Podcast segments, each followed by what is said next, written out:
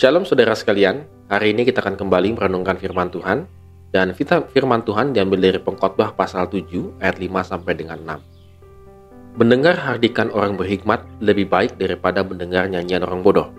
Karena seperti bunyi duri terbakar di bawah kuali, demikian tertawa orang bodoh. Ini pun sia-sia. Saudara, kalau kita sering mendengarkan cerita ataupun ilustrasi dalam uh, berbagai cerita begitu, bahwa ketika orang sedang kehausan dan berjalan seorang diri di padang gurun, saudara, maka sering kali dia menemukan fata morgana, yaitu dia seolah-olah melihat ada air di depan, lalu ketika dia dia lari dan mengejarnya dan dia menemukan adalah pasir. Lalu kemudian dia berjalan lagi, karena saking triknya matahari gitu ya, dia pikir di depan itu kayak ada semacam danau begitu. Dia lari, dia kejar, dan yang dia hanya temukan adalah pasir semata-mata. Saudara mungkin dalam kehidupan kita seperti orang demikian, saudara. Bahwa pada saat ini kita sedang mengalami kelelahan rohani, kehausan rohani, maka mata kita itu memandang hal-hal yang menikmati dunia ini. Hal-hal yang nikmat. Ketika kita kejar, kita pikir itu adalah air kehidupan, tapi ternyata itu adalah pasir. Ataupun itu adalah kesia-siaan. Saudara kita harus akui bahwa ketika kita mengalami kelelahan ataupun kehausan secara rohani, maka kita cenderung mencari hal-hal yang menyenangkan bagi kita. Hal-hal yang menyegarkan bagi kita. Padahal itu belum tentu, saudara. Nah, oleh karena itu pengkhotbah menasihatkan kepada kita demikian, saudara. Bahwa lebih baik mendengarkan hardikan orang berhikmat. Ini bukan berarti kita tafsirkan bahwa orang kita kalau menasihati gitu ya, langsung kita bentak-bentak begitu ya saudara. Tidak. Karena apa?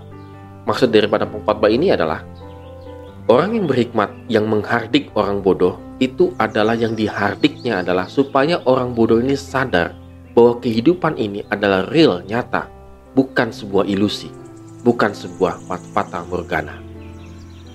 Tetapi kadang-kadang kita lebih senang mendengarkan nyanyian orang bodoh. Apa artinya? Kita lebih senang menyenangkan hal-hal yang menyenangkan kita kita lebih memilih, kita lebih suka sesuatu yang bisa menyenangkan hati kita, pikiran kita, tubuh kita, daripada hal-hal yang membuat kita sadar akan realita kehidupan ini.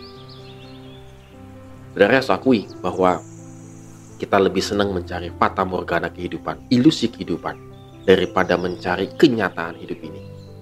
Maka pengkhotbah mengatakan kalau kau ingin menghadapi kenyataan hidup ini, jangan dengarkan nyanyian atau jangan mencari hal-hal yang menyenangkan engkau. Tetapi carilah hikmat Tuhan supaya engkau bisa menghadapi kehidupan ini. Saudara yang kedua bagi pengkhotbah adalah tertawa orang bodoh. Ini pun sia-sia katanya. Kenapa? Karena kita cenderung sekali balik lagi untuk mencari hal-hal yang lebih menyenangkan kita. Hal-hal yang membuat kita tertawa sepanjang hari dan lain sebagainya. Hal itu bukannya nggak baik, saudara sekalian kita mencari hiburan dan lain sebagainya untuk untuk uh, menghilangkan stres kita, capek kita. Tetapi bagi pengkhotbah hati-hati, karena ketika kita tertawa, ketika kita lebih memilih mencari fata morgana kehidupan ini, kita akan menemukan kesia-siaan. Pengkhotbah tidak ingin kita jatuh ke dalam hidup yang sia-sia, tetapi hidup yang sungguh-sungguh mencari hikmat Tuhan. Oleh karena itu, saudara, mari kita renungkan pada hari ini, saudara. Kalau hari ini kita termasuk golongan orang yang sedang mencari air kehidupan, mencari jawaban daripada kehidupan ini, maka datanglah kepada Tuhan.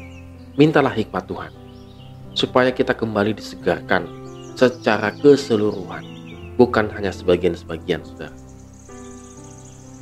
Jangan sampai kita mencari nasihat-nasihat yang hanya bisa menyenangkan telinga kita sementara, yang hanya bisa menyenangkan hati kita dengan tertawa-tertawa yang sementara. Tetapi mari kita mencari nasihat-nasihat yang berdasarkan firman Tuhan supaya kita mampu menghadapi kenyataan hidup ini. Amin. Tuhan Yesus memberkati kita semua.